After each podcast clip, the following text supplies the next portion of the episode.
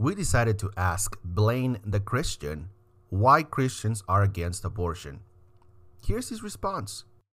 Hi everyone. I'm so glad that we have this moment together. It's always such a blessing. Today I wanted to talk to you about bodily autonomy from a Christian perspective. You know, everyone these days is all up in arms saying it's my body, my choice, but you know, we all know that when it comes to saving a life, it's not our choice anymore. Yeah, like if I get in a car accident and it was my fault, and myself and the other person wake up and now we're hooked together and he's only alive because he's being supported by my kidney, I have to legally let him use my kidney. I do, so he doesn't die because Apparently, I don't. Well, if I have a kid, right, that needs a kidney, or he's going to die if I don't give it to him. I legally have to give it to him. Otherwise, it would be murder if I... No, that's not... I don't have to do that either? No, you don't. No. Okay, well, if I die and my organs can be used to help someone else, then legally they have to be harvested from my body so that no one else dies that needs them. That's how it works. No. You have to, like, sign a waiver. No, look, I don't want women to have as much rights as a corpse, okay? Well, you know, God doesn't like abortion, so there. Blessings.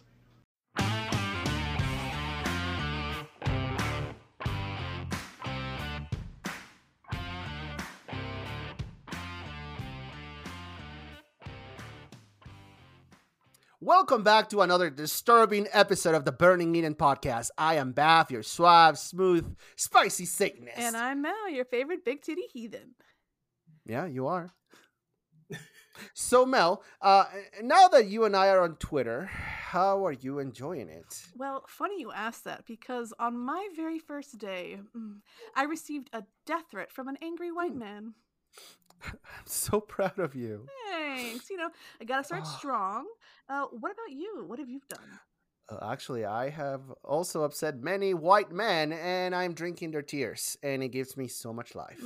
It's very filling and healthy for you. 10 out of 10. Would do it again. It offsets the calories from the babies that we eat, so it's a win-win. You know what? I wonder if babies are gluten-free.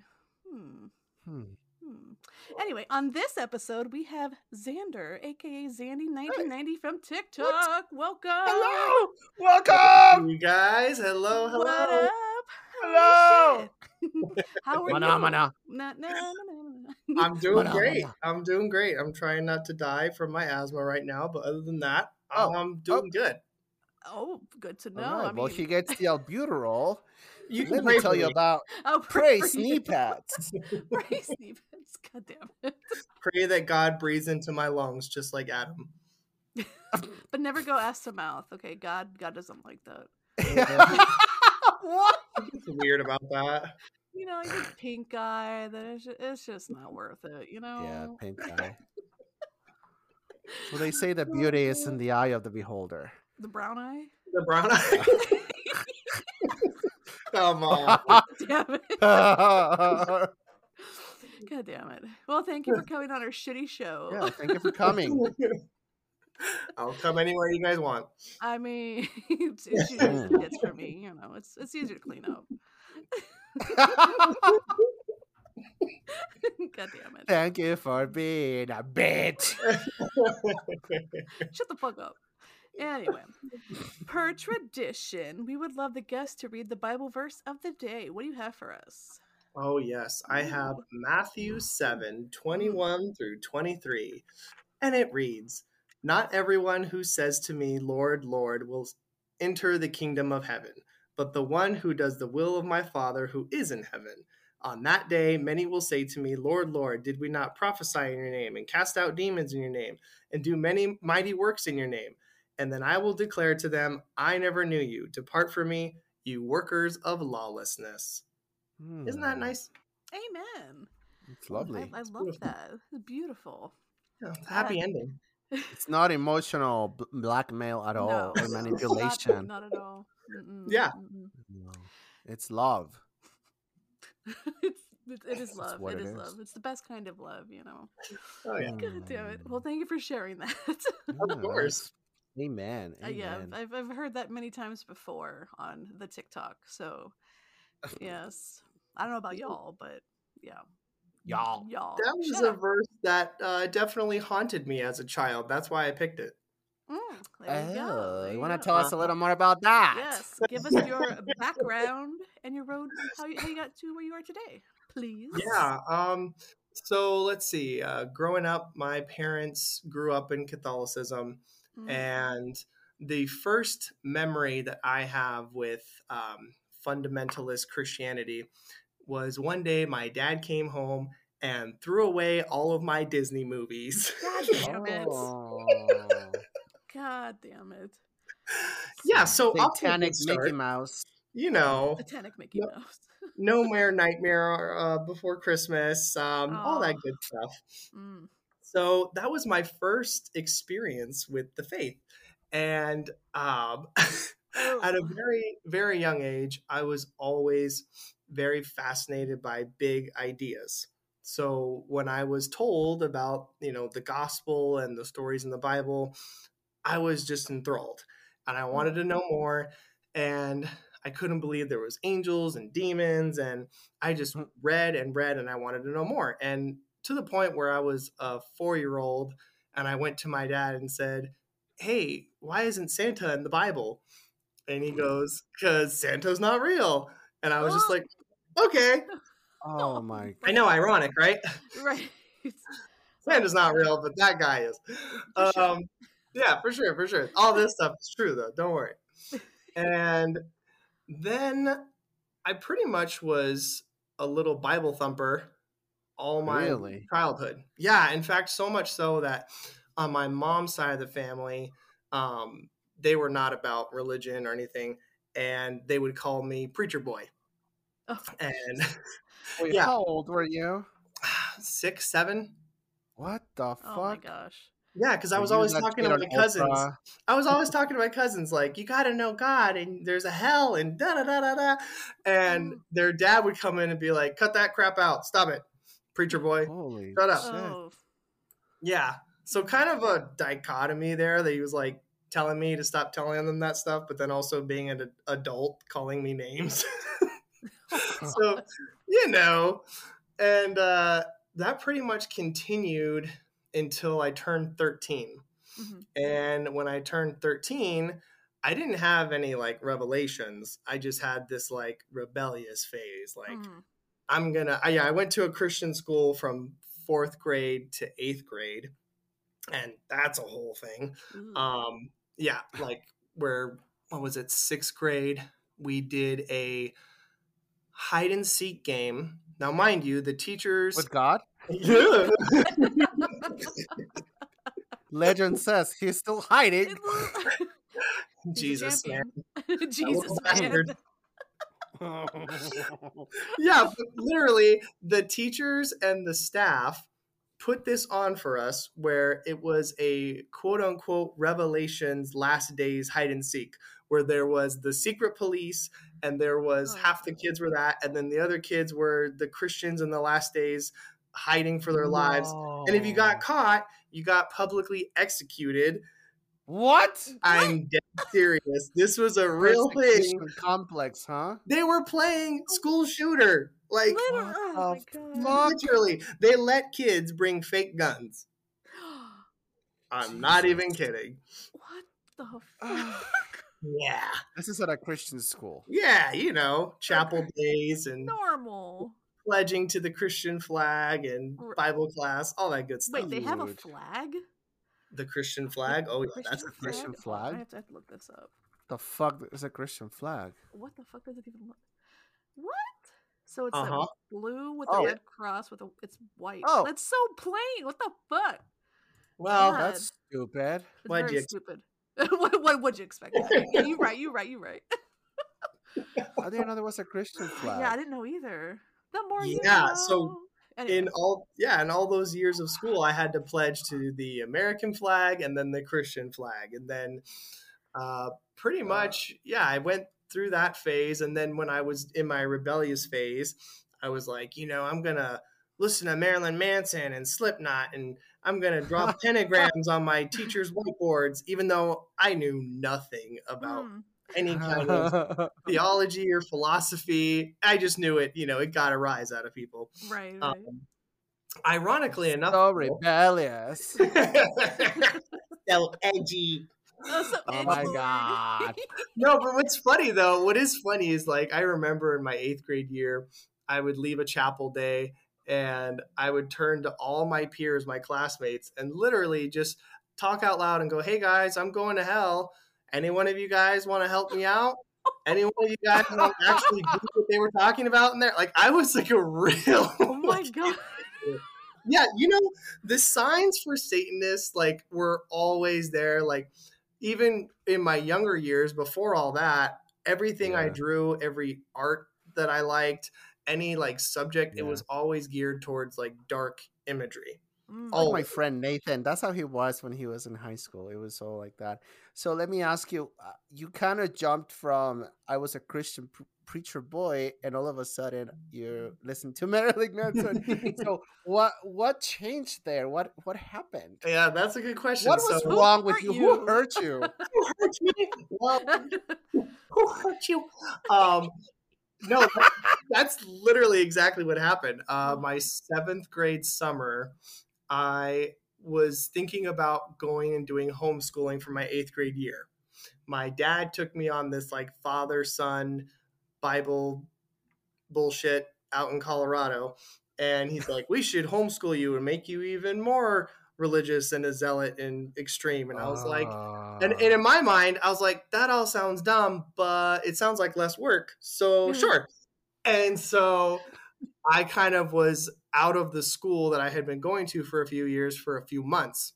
And during that time, a rumor had spread around about me with all my friends. And when I came back, I found out about it. And so I had this real moment, like, this is Christians. Like, this is how they treat people. I don't want anything to do with it. Yeah. And what's really interesting is when I told my parents that I was no longer going to be a Christian or follow that faith, when I was 13, it was Easter weekend. And when they asked me why, this is where I was at then. I said, "Listen, I think all the stories are true. I think everything I've learned is true, but I can't say I'm a Christian and not forgive these people who did that. And I'm not going to forgive them. So therefore I can't be that."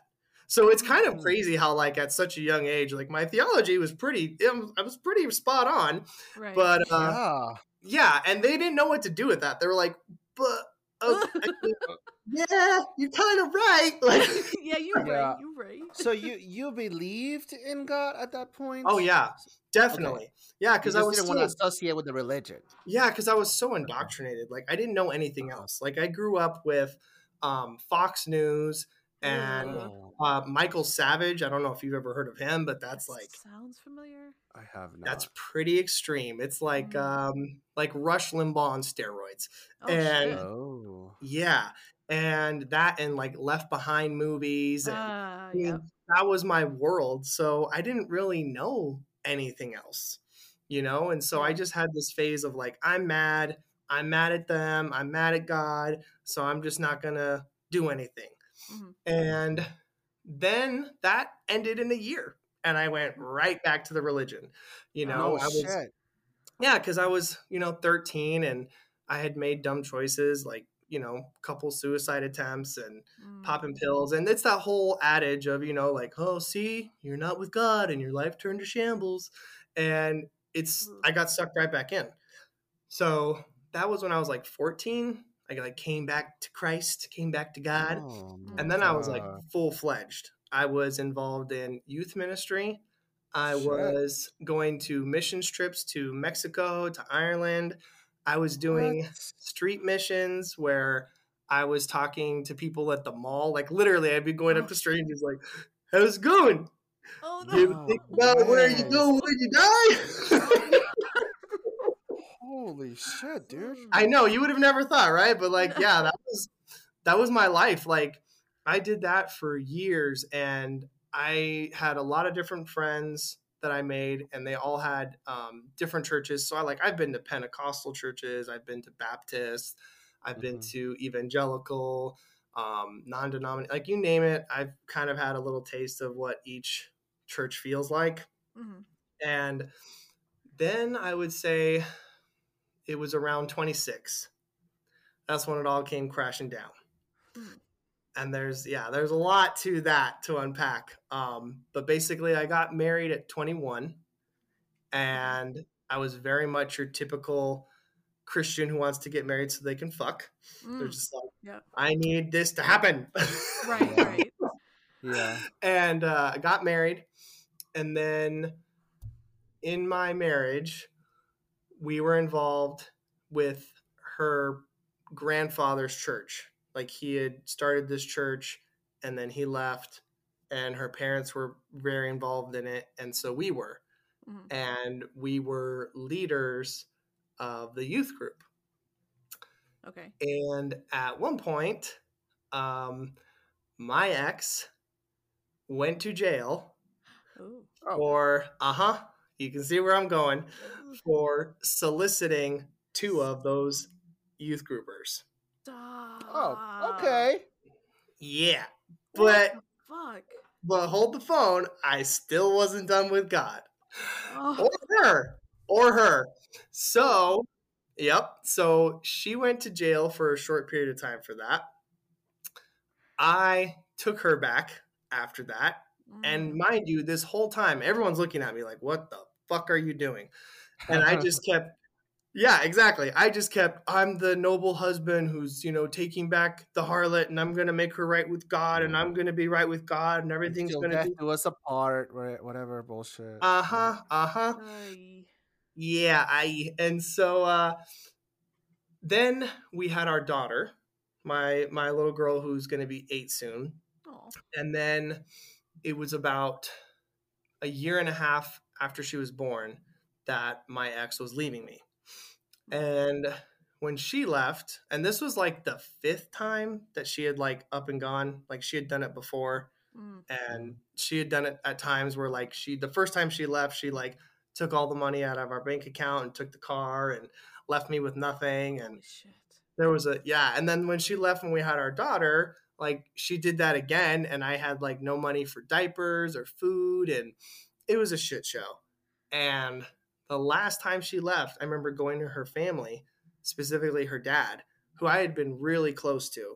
Because, when I was dating her, he would confide in me on, how to get close to his daughter, which was really sad. It was really sad. Yeah. And I went to him, hey, I need your help. I don't know what to do. She's leaving, and she's left. And, I don't want to lose my marriage. I don't want a broken home for our daughter. And pretty much everyone just washed their hands of the situation. Her family, our church, everything. Everybody was just nah, we're good.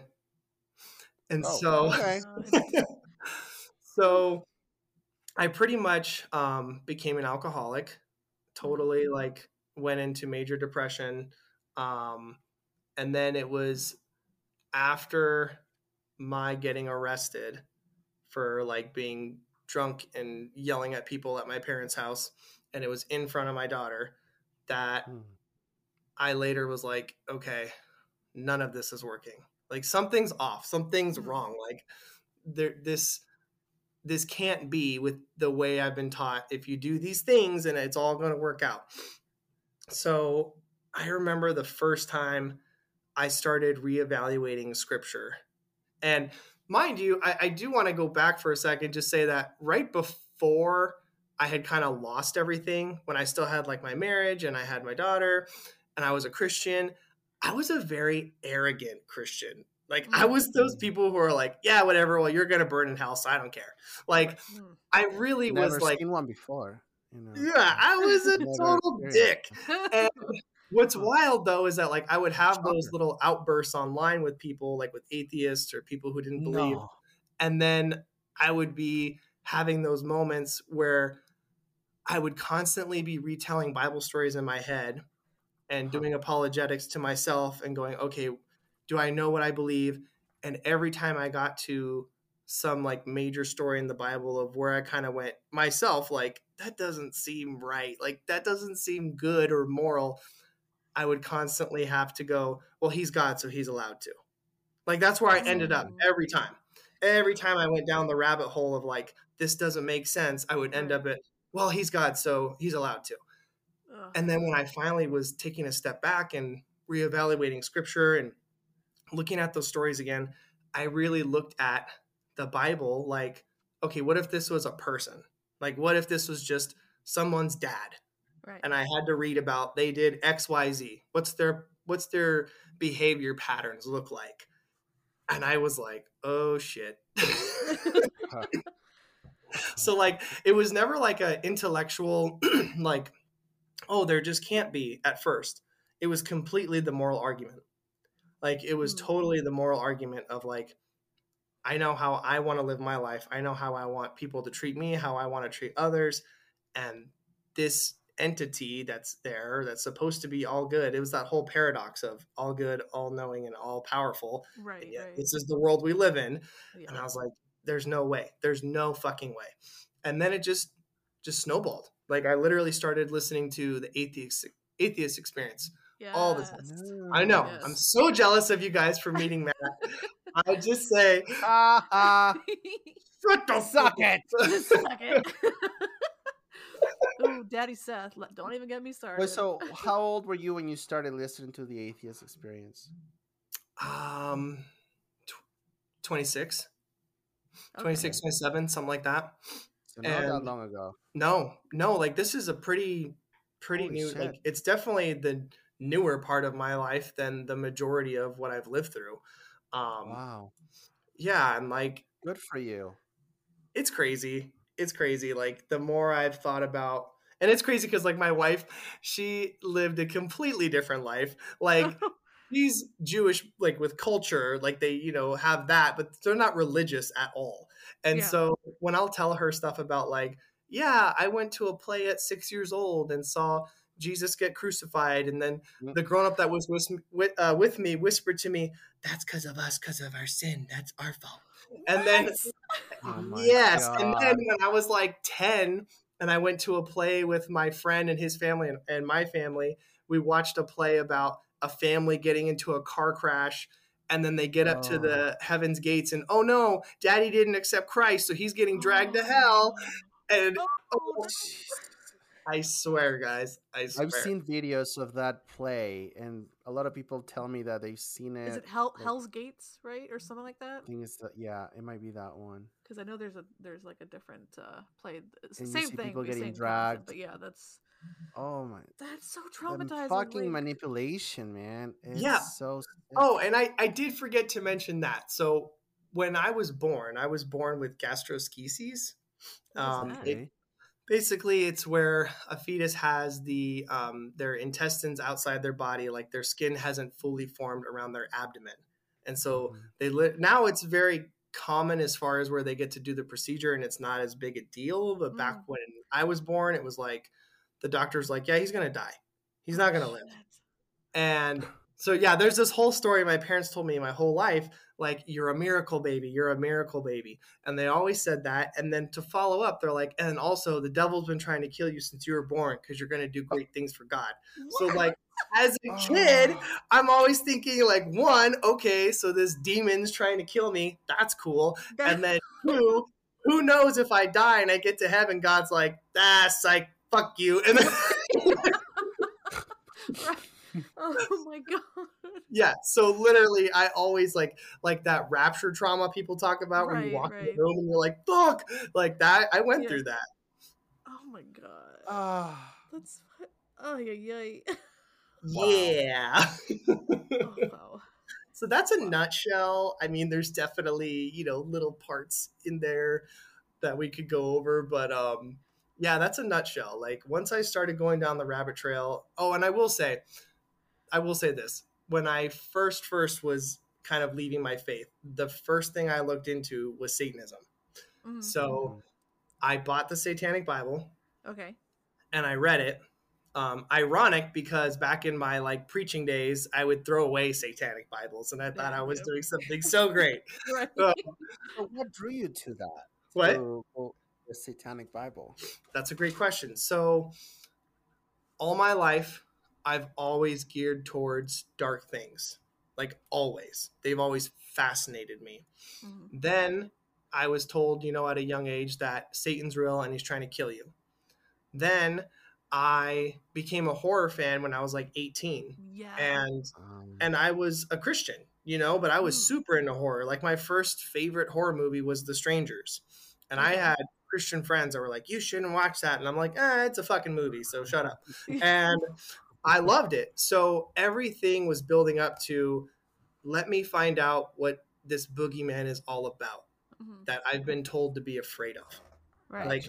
Like, what is it? Because obviously I'm drawn to things like this, and I've been told that it's bad my whole life.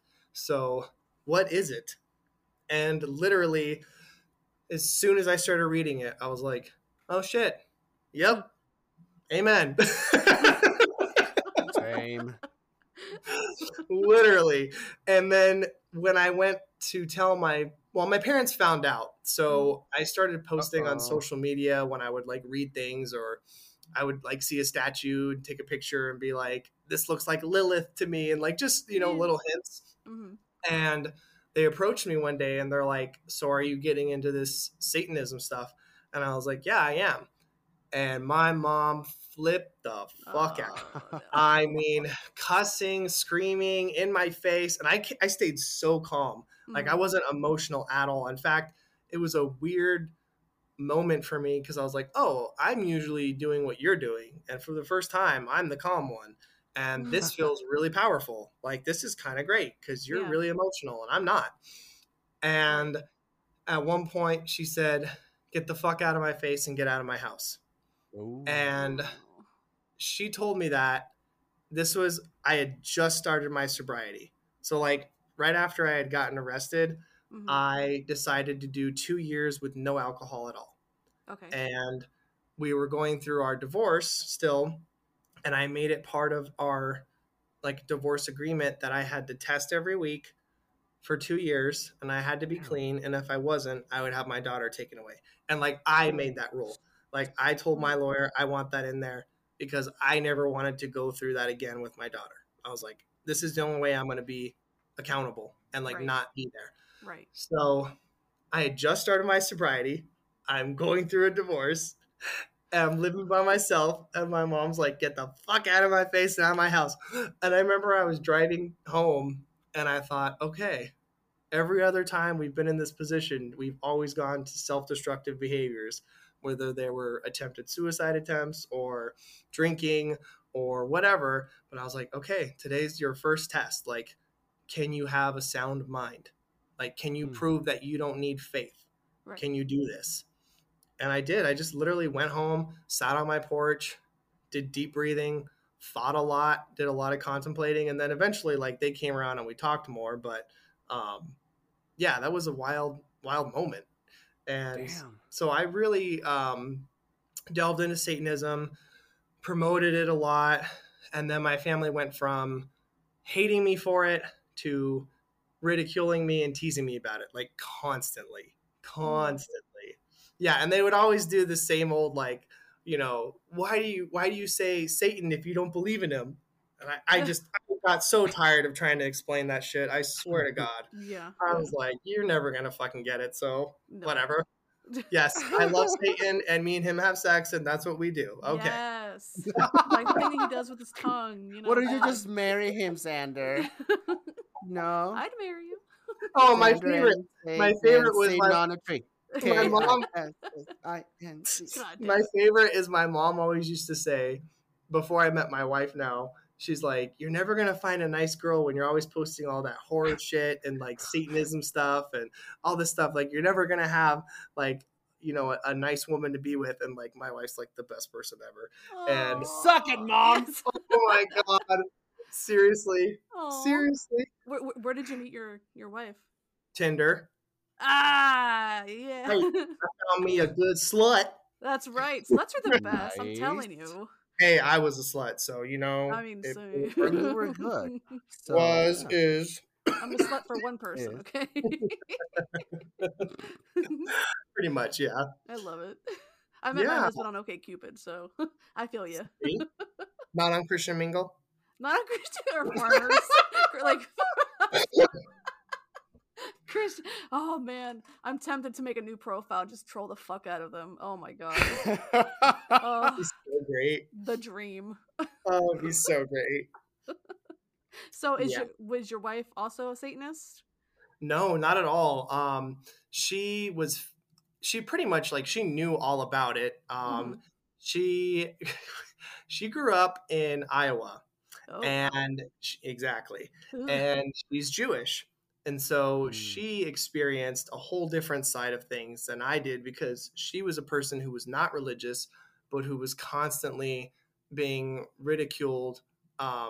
You know, people being anti-Semitic, right? And you know, that was her experience. And like Bible Belt people were like totally different. And it's so funny because like when I was growing up in the church, Jews were always like revered.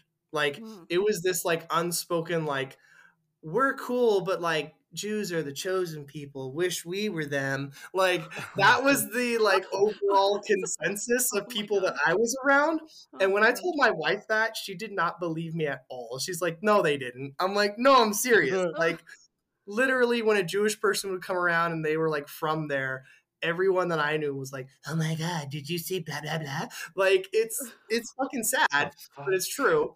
And, she experienced, you know, the white hood type of Christians, like exactly. Yeah. So she didn't believe me at first until she met some of them, and she's like, oh no shit, you were right.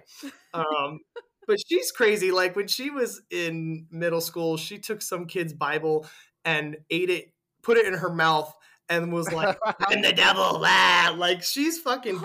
Holy shit, right? Why are we not friends? Like I know, right? I want to marry her. She's amazing. Aww. Yeah.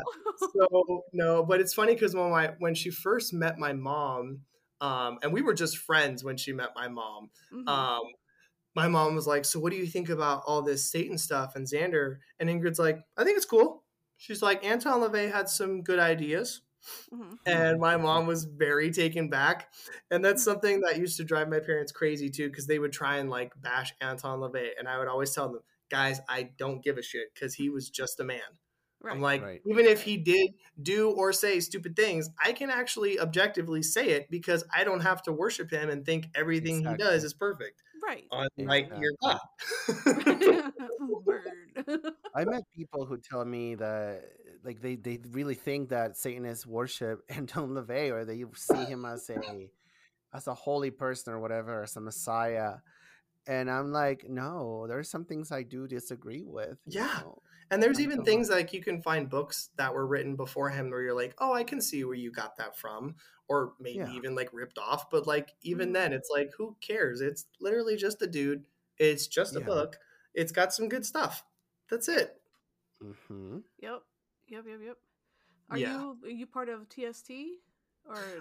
no, I'm not. I never actually became a member or anything. I pretty much self-subscribed and like self-identified as a Satanist for a while. Cool. And then I will say that like it was a few years back where I still have some really close friends who are a part of the church and they're Christians. One of whom is literally my lifelong friend. We grew up together. We've never not known each other. He's still a part of the church. Another one of my really close friends, I've known him since I was like 17.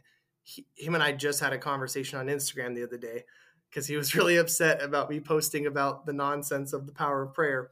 But we had a good discussion.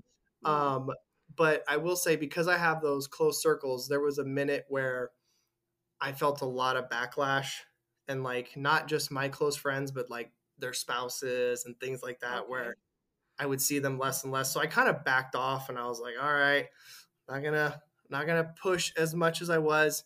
And I don't know what I would really say now. I think that I always say I support Satanists and I love the ideology and the ideas. And I'd say right now I would just identify as atheist. Okay. That's fair. I like that. Yeah. I like that. Pretty much. Yeah. Sweet. So what, in your opinion, what are some things you find problematic about Christianity? The clothes. Ah. Do we have 2 hours? Sorry. I wanted to go with the most like innocuous, stupid thing ever.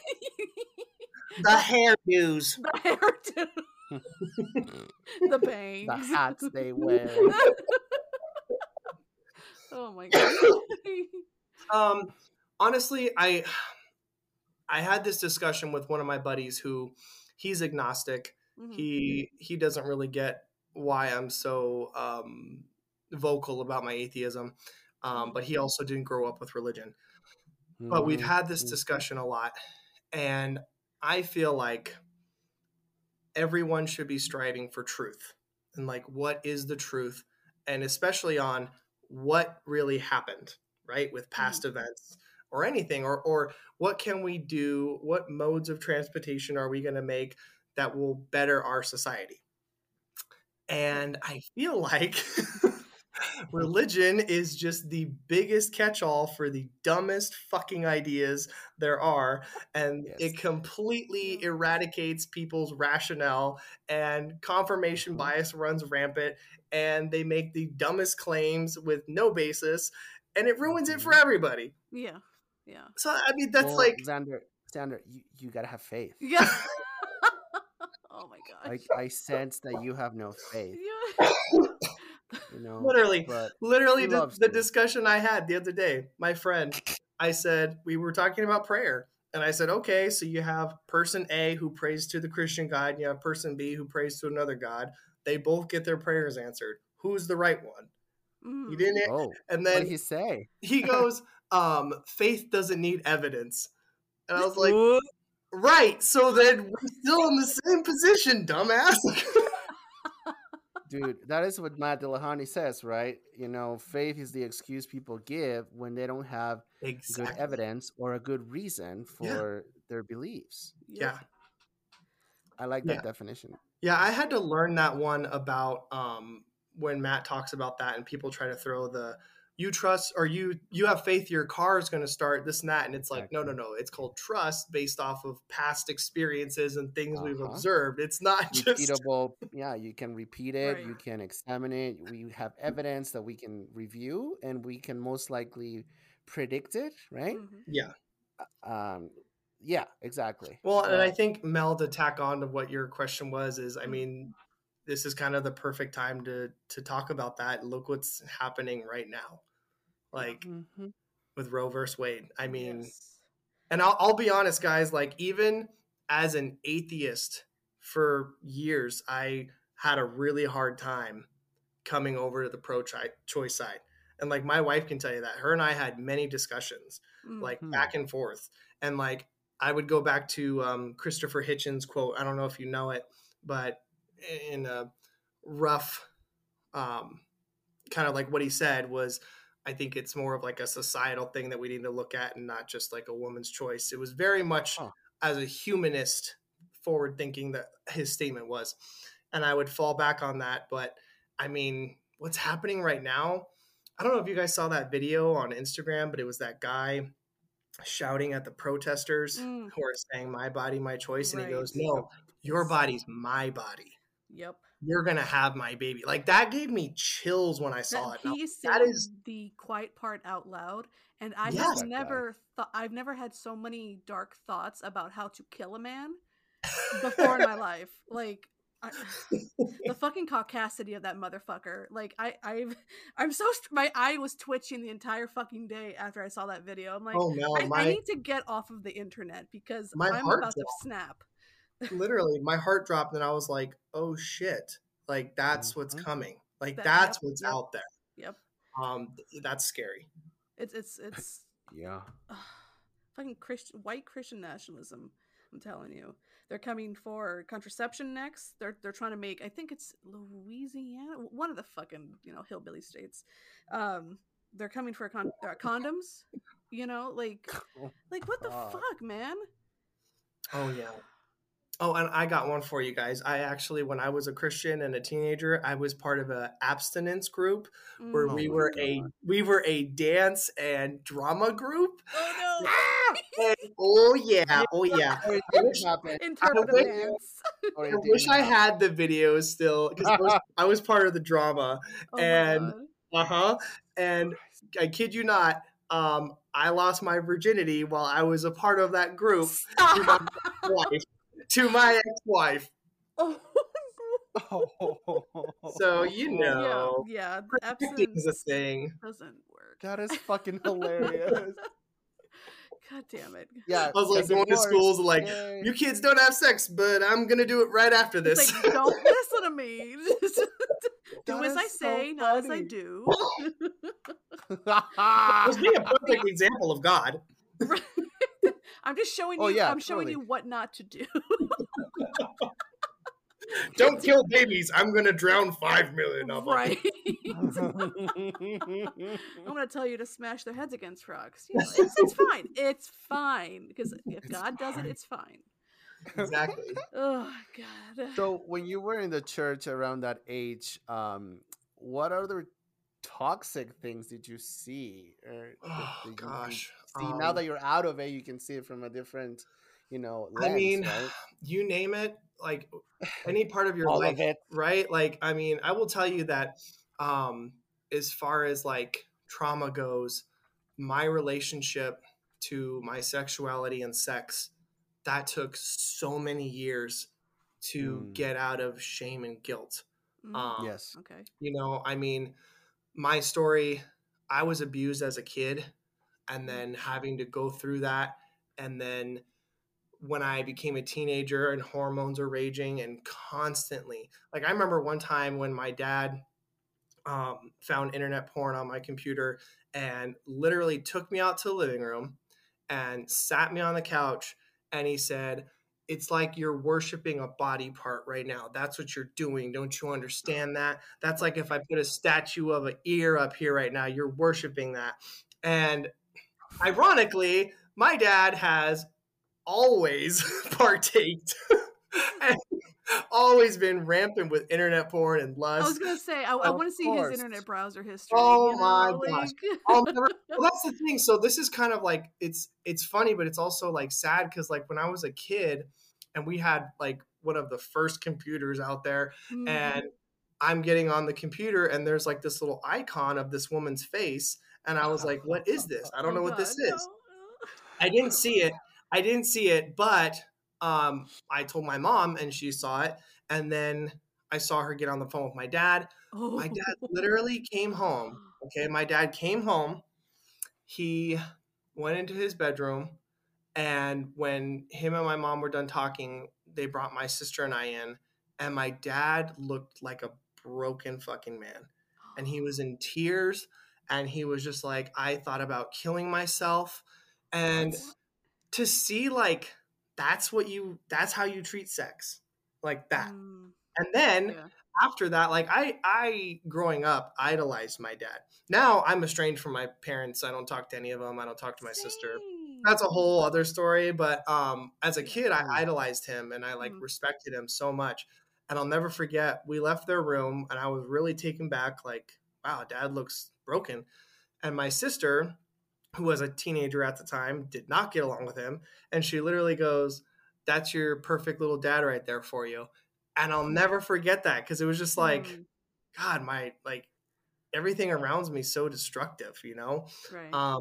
And then to grow up into that, like when I was previously married, I used to go to men's accountability groups every week where you sit around and talk about when you jerk off and when you lust and what? Yeah, it's so great. And I even had a parental type filter on my phone so that every time I tried to visit a site or look at something, my spouse would get an email telling what the fuck? No.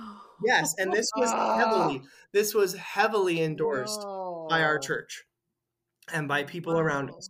Everyone's like, yeah, you should do that. That's good. Yeah. That's so toxic. Oh my God. Oh, it's so bad. I mean, there's so many things, right? I mean, I watched people break their backs for the church, and the church totally just used them and spit them out. Mm. You know, like as soon as they needed help or they were going through a hard time, the church was like, yeah, you kind of are giving us a bad name, so bye.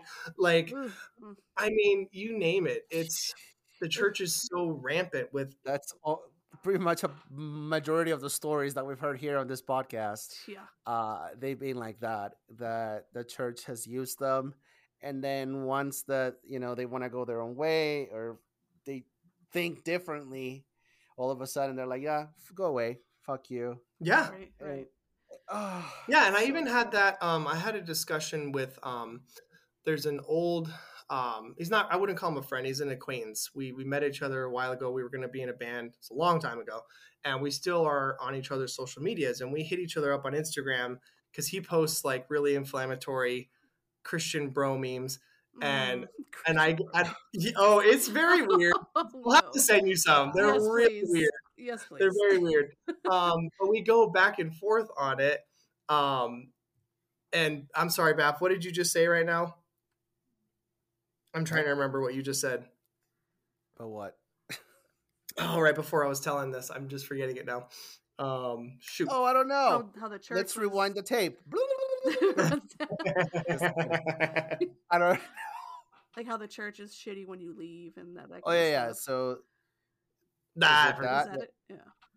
Yeah, fuck it. Oh no, sorry, I don't remember. God damn it, Biff! In one job. God damn it. No, but it's true, yeah, as far as like when they use you, when they want you, and then they dump you when you're not of any use to them anymore. So when you left the church, was that your experience as well? Yeah. I mean, I literally have, I think, 2 friends that were from my past. Everybody else, and the ones that have come back around are the ones who have also left. So like, there you go. There's friends I have where we did missions trips together in Ireland, and they've also left the church, and they'll hit me up, and we'll have like a little chit chat. Like, God, wasn't that terrible? Like, and I'll be honest, like when I first left the church, I had a lot of moments of guilt because like when I went to Ireland, we went to this neighborhood that was really low income. And that's what you do when you're in Christianity. You target people who are down and out, right? Because they're ready to receive the word. It's not emotional manipulation at all, guys. Come on. Not at all. It's fine. God wants it. The Lord works in mysterious ways. I'll never forget. We were in this neighborhood, and I'm a teenager, and we're preaching at these kids, and we're hosting a vacation Bible school for the children. And this old man comes up, and he yells at us, and he goes, "There's a church on every corner in this country. We have Protestants, we have Catholics." He's like, "If you really want to help these kids, help them get out of the situations they're in right now." And I will never forget that, because I still know people from Ireland that I preached to that are in the faith now. And I had a lot of time where I had guilt, where I was like, shit, like I didn't do anything to help any of those people. I just did my little song and dance and then got on the plane and went the fuck home. It's performative, you know? Absolutely. Absolutely. Yeah. So I had to work through that too. Mm. When you were deconstructing, what was the biggest struggle for you? The constant idea of what if I'm wrong and I go to hell forever and ever. And it's like the silliest thing when you're not in religion, but when you grow up with it, it is so fucking real. And no matter what you do, no matter how many times you go, okay, I've used logic and none of that's real, I'm good. Literally the next second you're like, oh, but fuck, what if I go to hell? Like, that's traumatizing. Yeah, it's so ingrained and indoctrinated. How did you overcome that? What was something that helped you with that? If I remember right, I think it was Seth Andrews. Yes, Daddy Seth. Nice. I know. Like the Holy Trinity building right now. But yeah, I think it was someone who asked him that specifically on a panel, and they were like, "I deal with this where I constantly go, but what if it's real?" And his response was basically, "All you do in that moment is go down the rabbit hole of what makes the most sense? What is the biggest possibility? And since you already come this far, you already have a lot of tools to be able to knock things down and finally come to, okay, yeah, that's not going to be the case. And I use that a lot because it definitely, I even had a TikTok about it when I first started making them. It was like, the fear of rapture, something else. And at the very end, it was like, but what if you're wrong? Because all of us that like leave, it's a huge part of it. Like beating down that thought. Right. Right. How long have you been on TikTok? Since last April. Okay. How many times have you been banned? I have not been banned yet. I'm so motherfucker. Oh no! I know. Just wait. Just wait till next week. Just wait till next week. I do like that. Like I'll hit him with like a totally different topic joke and a different, and then all of a sudden, bam! Blasphemy. It's surprise blasphemy. Okay. Surprise, motherfucker. Yeah, like. I will say the last one that I got taken down though, it was so sad. I was so sad because it was that, that audio, the you go big boy, big peepee, that audio? No. What? Okay. It's used for like dudes who get in their lifted trucks. And it's like, it's this audio of like, you go big boy with a big peepee. You go. And there was a truck here in Arizona, I shit you not, the entire truck, the decal of all of it was Trump, the We the People, guns. I mean, and they had the pirate flag thing that everyone's doing. Oh, of course. So I did that audio and I filmed the truck. And unfortunately, you can't say cracker on TikTok because it's hate speech, which, let's talk about how that works. Right. And so I put cringe cracker and it was taking off. Like it had like 70,000 views very quickly. And then boom, it was gone. And I was like, no. And then I covered the word cracker and I reposted it. Sure enough, it stayed up. But by that time, no one gave a shit. Right, so I was like, no, but that's the last time I've had something taken down. God damn it. It's been a minute. It's been a minute since I've had any heat from TikTok. Like for me, like ever since the whole announcement of the Roe v. Wade thing, I've given up on trying to be nice and civil, and so most of my shit gets taken down because I'm harassing and bullying them apparently, which I get. But I'm tired of fucking Christians. I don't give a fuck. I want to normalize telling Christians to shut the fuck up and sit the fuck down. Mm-hmm. So, but I it's necessary. It is, especially when they don't fucking belong on women's bodies or anybody's body, really. Yeah, no, it was last April. I was like, the pandemic was going, and I downloaded it again. And the last time I had it, it really was like the dance app, right? Like just a bunch of teenagers dancing. And I remember when I got it, and I was like, this sucks. I miss Vine. And then. Vine. I know, right? God. And then when I got it again, my wife's like, there's a lot of good stuff on there. You should check it out. And I just did the whole like crackhead binging TikTok for 5 hours. Yep. And she was like, you should maybe make them.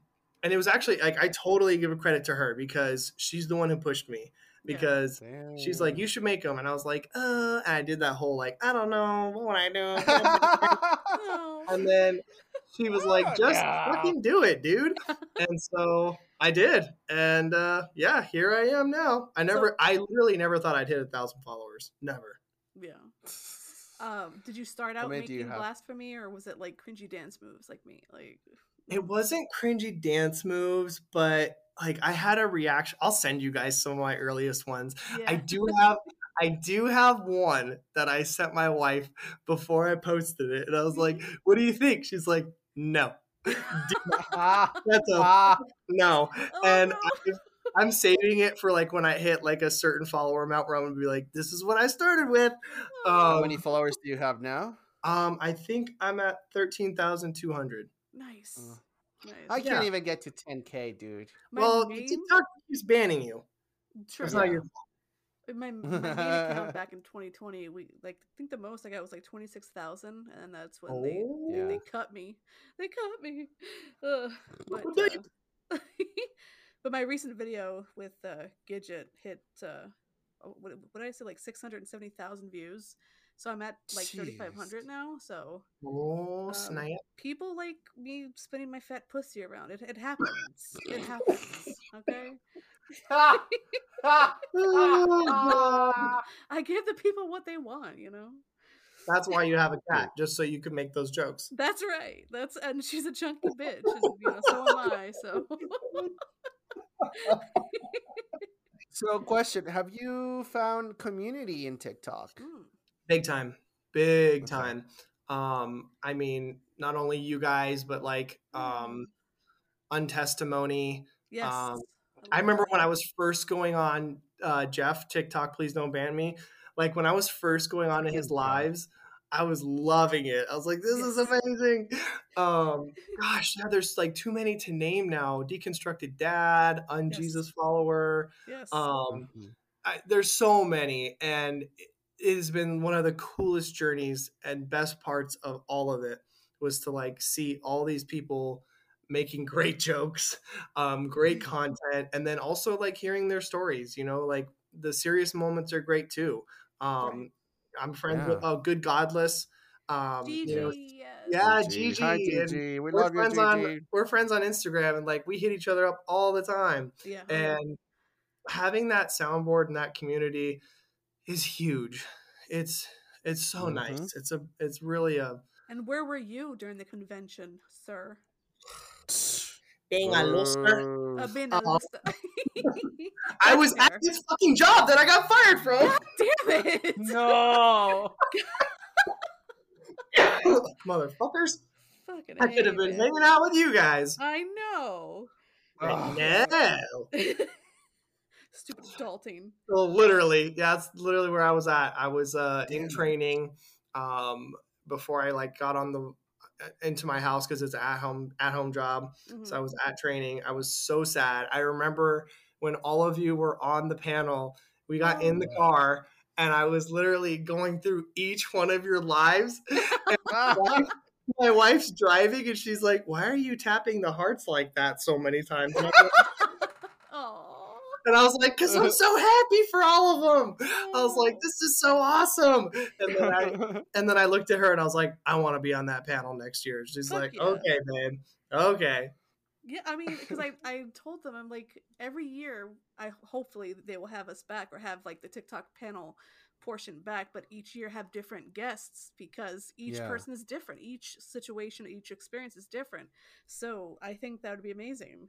So yeah, I hopefully they'll, because next year it's in Phoenix, Arizona. So I will be there. So yeah, and you better prepare your livers. I swear.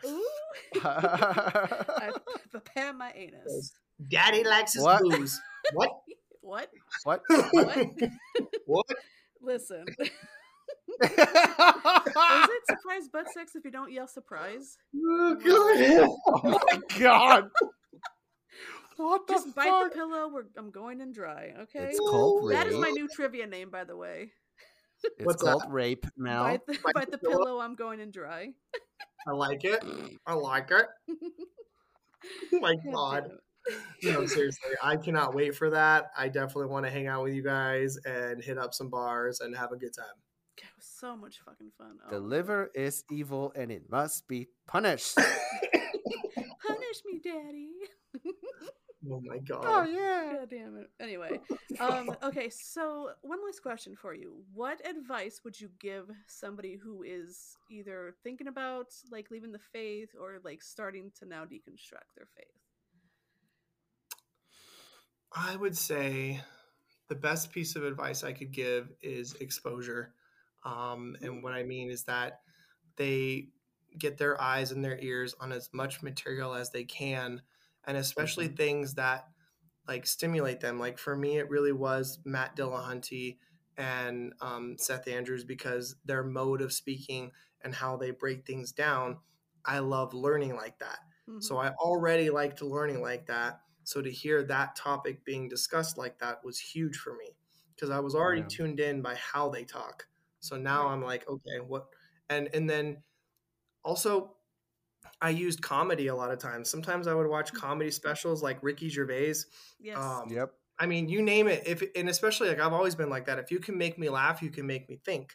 So if you make a joke about something, even if I revere it and I laugh, it gives me a second to go, oh, but wait, there's something there. Like there's a point being made and am I catching it? Mm-hmm. So I think that's the best advice I could give is like literally give yourself freedom to be able to expose yourself to as many things as you can so that you can at least have a better understanding of what's out there. Yeah. For me, it was George Carlin. Oh, I miss him. Oh my gosh. I fucking love George Carlin. And I was so sad when he died, but I mean, he was right back then. Like, I'm truly curious on what he would say now if he was alive now. Like, he talked about abortion too. Like when he said, "Have you noticed how people who are against abortion are people you don't want to fuck in the first?" Yeah. Yep. I did hear that says, one. When you're when you're pre-born, you're I forget how it goes. You know, I want the Christian. Preschool, you're fucked. I want the Christians to answer the question I've always asked them: Isn't abortion just a fast track to heaven? That's what I said. I'm like, if all babies go to heaven, then what's the fucking problem? Give God full custody. Oh my God. We're doing the Lord's work, honestly. Yeah, come on. You know. The other thing is that you can add is if God has a plan, right? Mm. Would it be his plan to create a baby that he knows is going to be aborted? There you go. Ooh. Yep. I don't know. There's free will, Baph. Oh. something free will. Yeah. Oh. Let me just slap like the free will sandwich. I almost sounded like a deathcore vocalist. Say what? Oh my God. My friend Xander here likes deathcore. We still like him. You know, Baph, I like deathcore too. Ooh. I'm just not so close-minded. I'm definitely. Damn.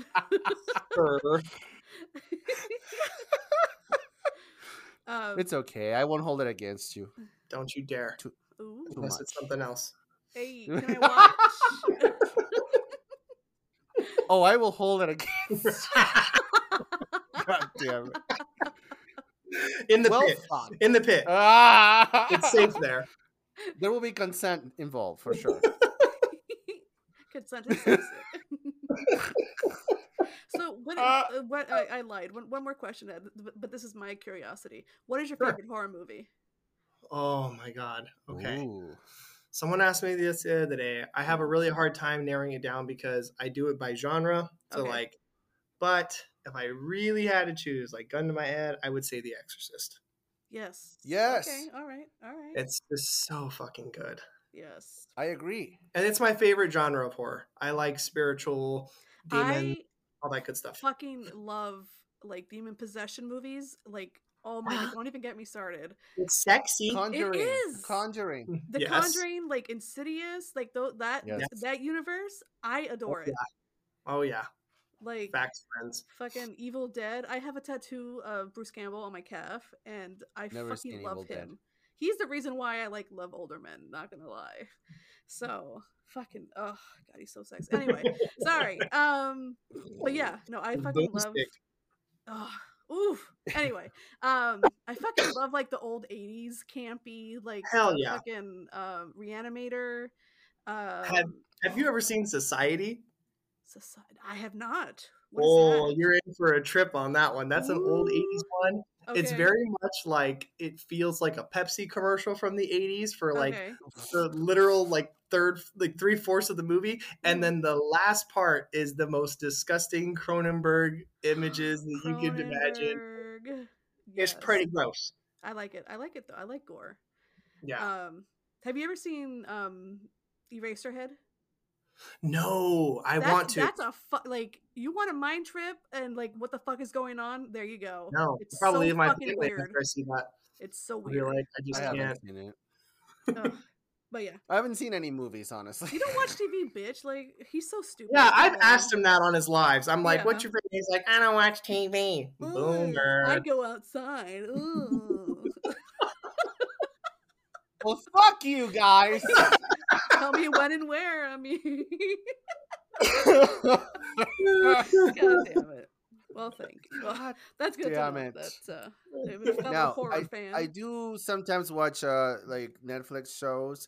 I recently finished Ozark. Holy shit! I saw a commercial for that. Finally, it looks interesting. Great fucking show. You gotta watch it. Ozark. It is good. Bateman is amazing. Yes. Did you watch the whole thing? I have not. I have not finished it.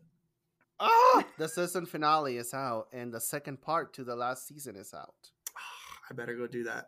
Mm. You better fucking do that. You know what another good Netflix one was The Haunting of Bly Manor. No, wait. Hill House? No, Hill House. Hill House? Yeah. Bly Manor was okay. Hill House scared the fuck out of me. I totally agree. Hill House was amazing. And it also has ghosts everywhere. Yes. And it has Carla Gugino, which, like, you know, she's is that a major crush. You guys know who that is? Is that the mom? What? In that show? I don't know anything. Carla Gugino. Hello? She's from Sin City. I don't know. Spy Kids. Yes, I have a major crush on her. Oh, yeah. Carla, so what? Gugino. Mm-hmm. She's gorgeous. Oh, there she is. Uh-huh. I don't know her. And the guy, the husband was the kid from E.T.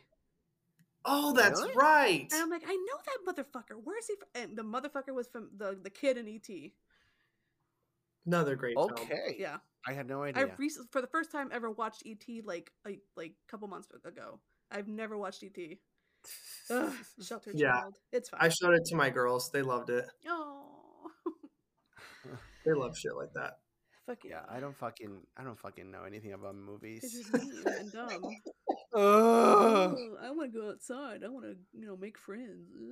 Ooh, I want to play with puppets. I go to concerts like all the fucking time, dude. Shut the fuck up. You know what? I'm just jealous, okay? That's the only reason I'm making comments about the puppets is because I'm jealous. Oh, I'm jealous as fuck. Oh, bitch, I know. I'm telling you, I want a puppet, but with detachable boobs. That's fantastic. Can dream, because I really wish that was real life, because let me tell you how fucking heavy these motherfuckers are, like but yeah. Anyway. All right, my friend, well, we appreciate you sharing your story with us. Yeah. Thank you guys so for having me on. I can't wait to meet y'all. Oh yeah. Oh my god. And where can we find you? You guys can find me on TikTok and Instagram. I believe I have my TikTok linked to my Instagram. So those are the two things I'm mainly on. And what is your TikTok again? It is Zandy. It's Xandi1990. 1990? Yeah. Okay. That's it? 1990 X3. Sorry. X3. Yeah. All together. No spaces. No spaces. Underscore. Orale. Xandi 1990 X3.